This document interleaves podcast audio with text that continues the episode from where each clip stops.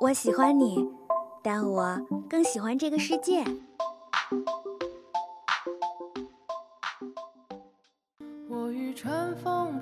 如果能与时间白头偕老，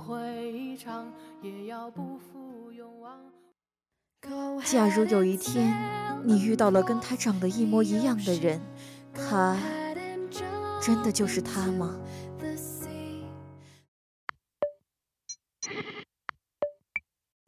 是爱一个人，还是杀一场人？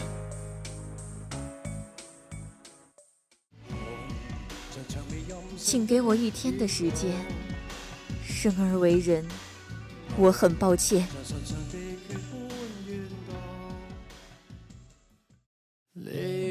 有人说，跨过黑暗就是黎明。我的黎明，可能永远不会来。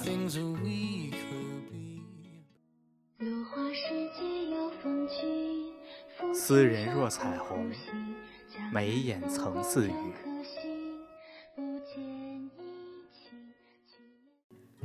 没有喜欢你多久，但觉得能喜欢你好久。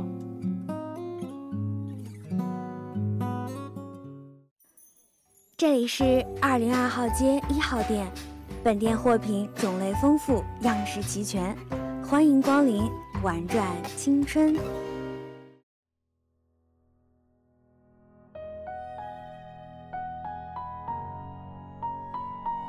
傍晚的夕阳是朦胧的。不刺眼，带给人遥远的微光，缓缓洒落在这个静悄悄的房间里，地板上。一部即将熄灭的灰屏手机，与蜷缩在床边的女孩，孤独的恰到好处。女孩抬起头，眼角残留着已经干透的泪痕。你是谁？我是何离。你会一直陪着我吗？会，只要你愿意，直到生命的尽头。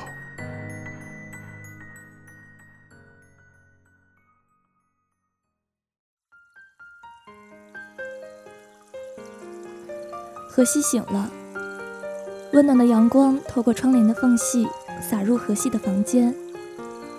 又是一个美好的晴天。女孩看了一眼床边的手机。翻个身又睡了过去。你确定还要睡吗，小希？嗯，我不想去学校嘛。小黎，我们今天不去了，好不好？说什么梦话呢，荷西？你这个年龄，这个阶段，你居然睡得着觉，有点出息没有啊？你再说一遍啊，你去还是不去？啊，好了好了，你别念了，我这就起床还不行吗？这还差不多嘛。哎，对了，小希，今天早餐吃啥？嗯，荷包蛋配牛奶。好嘞，那我去外面等你哈。哎，等等，小黎，你说我今天要穿这一件还是这一件好呢？不是，你怎么穿来穿去老是这两件啊？一件黄的发白，一件白的发黄。要我说，你那件 JK 格子裙多适合你嘛，买了这么久也不穿，多浪费啊。可可是我总觉得穿不习惯。行了，我知道你早就想穿了。说那么多干嘛？去去去！何离说完就走出了房间，留下了在镜子前与穿着睡衣的自己面面相觑的荷西。怎么样，小黎？这不是挺好看的吗？有多好看？我想想啊，简直就像小外甥捡起掉在地上的毛线团，问外婆什么是快乐星球一样，充满童真与活力。这算啥呀，白痴！不管你了，早餐还没做呢，不然真要迟到了。荷西走进了厨房，不一会儿就端出两盘冒着热气的荷包蛋，蛋是溏心的，像果冻一般白嫩嫩的，看起来非常诱人。没想到啊，你今天煎的蛋还挺漂亮的嘛。哼，那可不，本姑娘现在可是厨艺大增，不管是怎么样的荷包蛋。荷西的话戛然而止，看到面前的男孩没有任何动手的意思，只是注视着自己，微微笑着。喂。你一直看着我干啥？快吃呀！我可是特意把好看的那个留给你了。你吃就好了，平常人都吃一个蛋，你看像你这么笨的，当然得吃两个。你才笨呢！给我爬！荷西嘴上说着，却还是拿起了筷子。夹起河狸盘子里的荷包蛋，金黄色的蛋液流淌而下，就像女孩荡漾开的明媚的笑脸。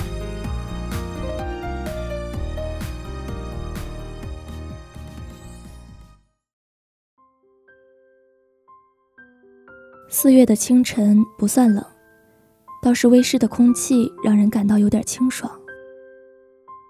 荷西走在熟悉的教学楼中。心中不断默念着记好的教室号，低着头走过一间又一间的教室，与走廊上一个接一个的同学们擦肩而过。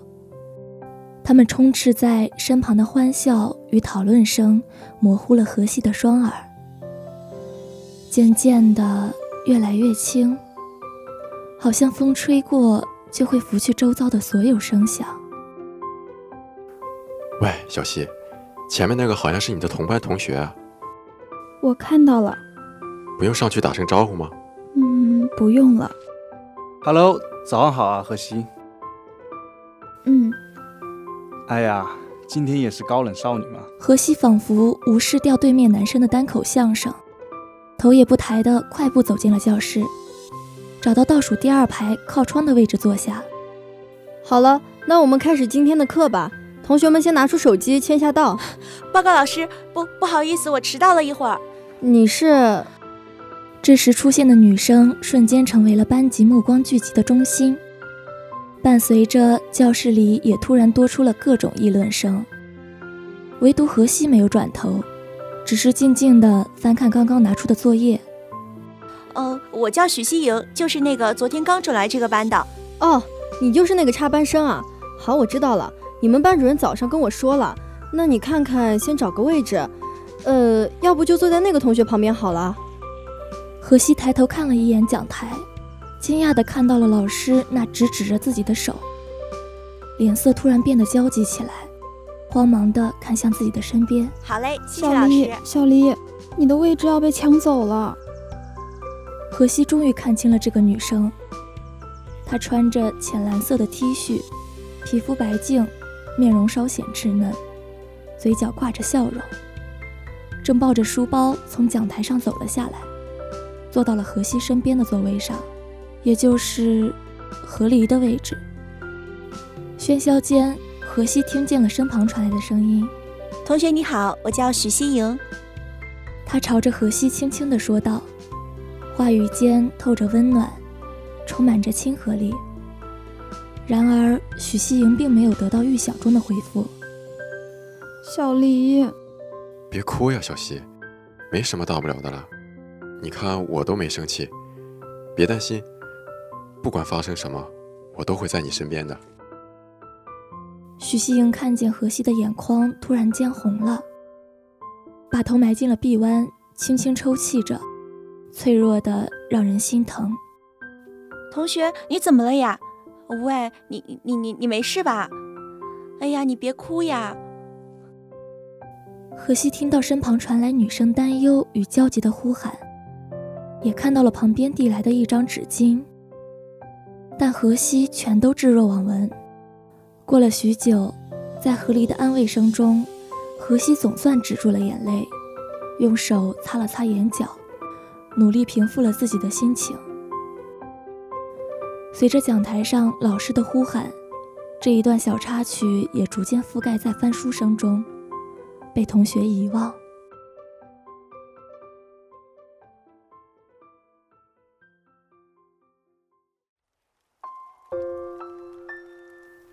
外面居然下雨了，小溪！啊，糟了，我好像前两天把伞丢在门口了。哎，你这个笨蛋，那咱们只好等雨小一点再走了。两人无奈地等候在楼梯口，但这场雨非但没小，反而有着越来越大的趋势。喂，同学，你没带伞吗？要不我送你回宿舍吧。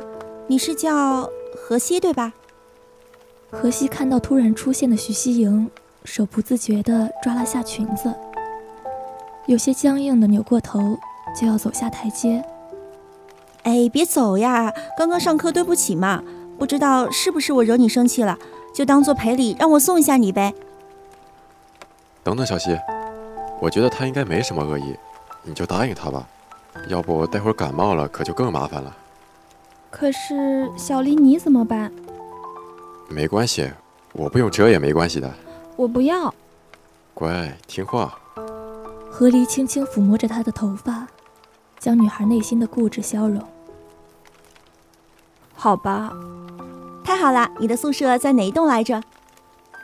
我我住在校外。啊，原来你是一个人住呀。好嘞，没问题，反正我待会儿也没啥事儿。话说你住得远吗？上学方不方便呀？你穿的这件裙子好可爱哦，是在哪里买的呀？对了，你现在心情……这个叫许西莹的女生仿佛有说不尽的话题，一个接一个的抛向荷西。虽然荷西总是面无表情的偶尔回应两句，但好在她一直在顾及荷西的感受，两人的气氛也还算融洽。就这样一起在雨地里慢慢的走着，我也慢慢的跟在他们的身后，伸出手，雨滴落在了我的手心。很可惜的是，它们并不能在我的掌心汇聚，而是穿了过去，坠落到地面，溅开水花。这一幕本应显得很诡异，瓢泼的雨水不断从我身体里穿过。然而周围的行人仿佛没看到一般，没有一丝惊讶。这也是我不遮雨的原因，并非不怕，而是不能。我，并不存在。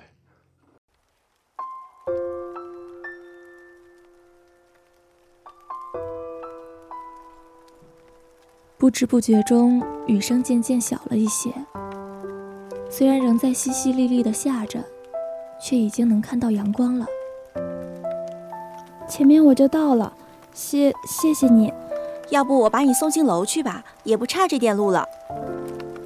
好。哎，对了，明天就周末了吧？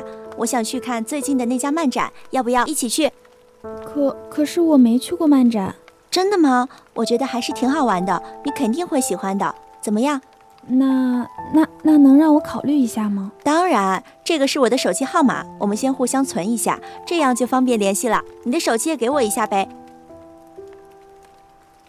好啦，这样就存好了。咦，你怎么还点了免打扰模式呀？先帮你关了吧。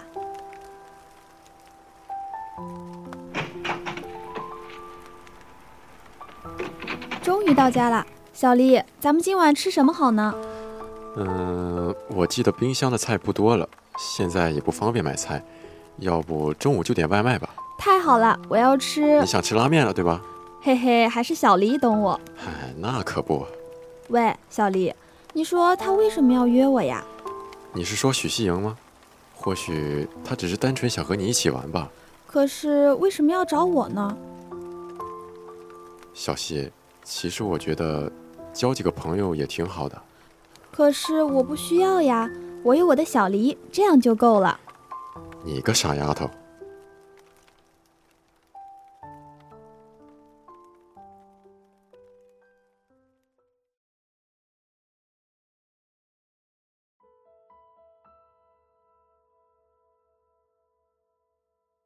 午后，教学楼的办公室门口，一位身着浅蓝色 T 恤的女孩站在那儿。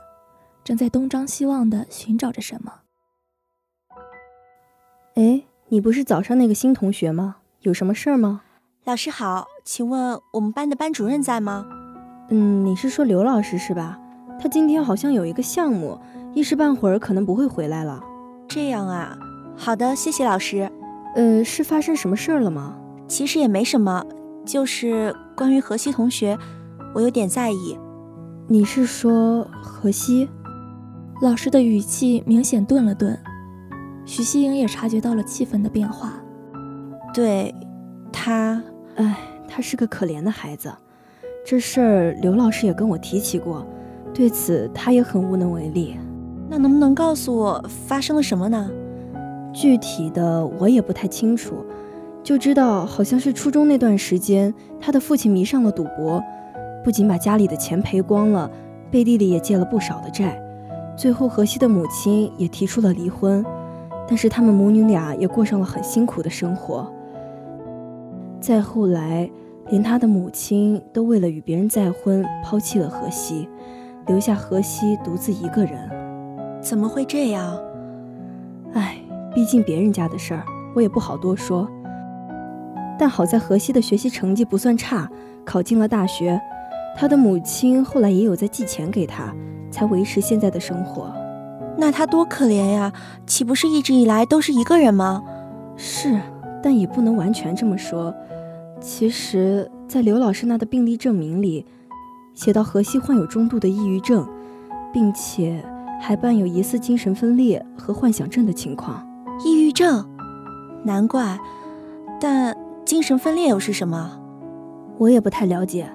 据说他时常会在没有人的时候一个人自言自语，并经常发笑，与在跟别人交往时的反应截然不同，简直就像是换了一个人一样。啊，真的吗？嗯，尽管听起来很诡异，但目前来讲也不完全是坏事儿。得益于此，荷西的精神状态还算稳定，但谁也不知道以后会变得怎么样。不管怎样。我觉得荷西已经非常了不起了，都发生了那样的事儿，他居然能坚强的一个人生活到现在。老师，我想和他交朋友，我想更多的去了解他。那再好不过了。我们也希望同学能对他少一些偏见，让他多融入集体。嗯，那我先走了，谢谢老师了。没事儿。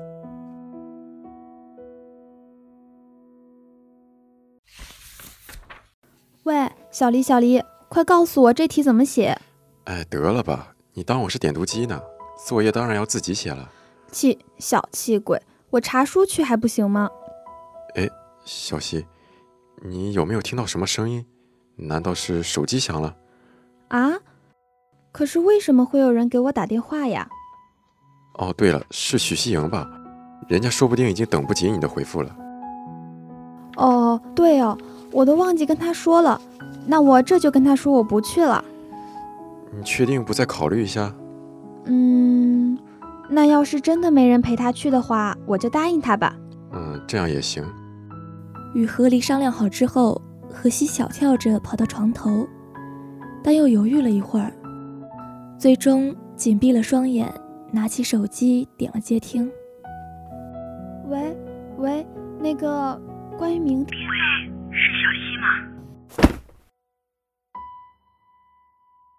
这声如同霹雳般完全意料之外的话音，让荷西握手机的手突然失力。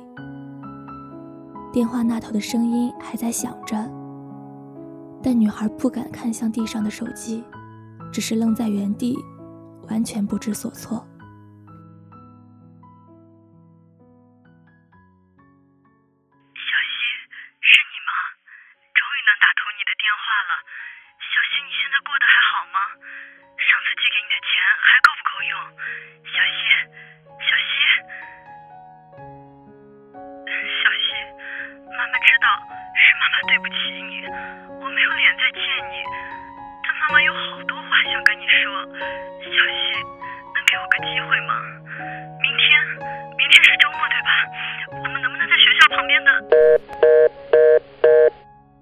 女孩最终还是挂断了电话，瘫倒在床边。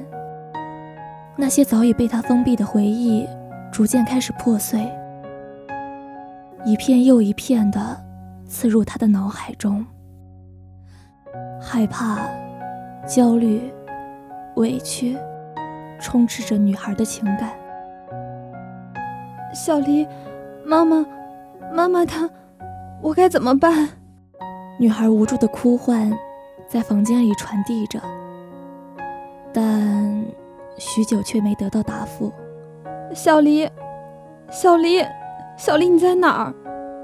荷西慌乱的抬起头，房间里，课桌、衣柜、书架，还有一张空荡荡的床，没能看到那个一直以来熟悉的身影，甚至。荷西感受到，连那具身影也渐渐正在从脑海里抹去。小黎，别吓我了，你倒是说句话呀！小黎，你说了要一直陪着我的，在我最无助的时候，走进我的世界，陪伴在我身旁的人，一直以来只有你不是吗？面对沟通障碍的、不善言辞的、只具备临阵磨枪程度的社交能力的我，能如同心电感应者一样了解我的想法，总是贴心的关心我、激励着我，能不断和我说话的人，只有你了啊，小黎。如果连你也离开了我，如果在没有你存在的日子里，我该怎么活下去啊？我不是又要回到一个人了吗？我该怎么办才好啊？你告诉我，小黎，小黎。喂，别哭了，你到底一天要哭几次呀？真是个爱哭鬼。小黎，太好了，太好了，我还以为连你也要离开我了。你刚刚去哪儿了？我已经想好了，我明天哪儿都不去。无论发生什么，我只要一直和小黎在一起，就足够了。你真的觉得这样是正确的吗？你说什么？我也想一直陪着你，但是很可惜，也许我真的要消失了。不，不是的，不是的，小黎，我不想让你消失。你真是个笨蛋呀！创造了我的人是你，我是为了你而存在的。而现在，你的潜意识告诉我，或许我的使命就要达成了，所以我的生命也将到此为止了。荷西，你已经足够坚强了，也不用再欺骗自己了。可是小黎，我舍不得你啊。小黎，我我舍不得妈妈，我也想要一个朋友。女孩终于是哭累了，趴倒在床上，内心空落落的，就像这个不再出声的房间一样。这时。手机的铃声再次响起，只不过这次发来的只有短短一句话：“荷西，也许前路永夜，即使如此，你也要充满信心继续向前，哪怕是萤火虫般的光芒，多少也会照亮前方的道路啊！你已经很了不起了。”晨曦初露，朝霞透过织金的云朵洒入窗台，映在了荷西的枕边。那清凉却又温暖的，是黎明啊！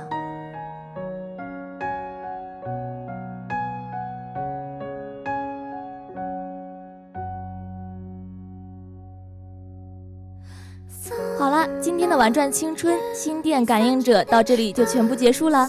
播音：微微云、中二少年、云鹏、小唐、纯洁、苍蝉，彩边：宁次、机务、Kevin，协众监听，共同感谢您的收听，我们下期同一时间再见吧。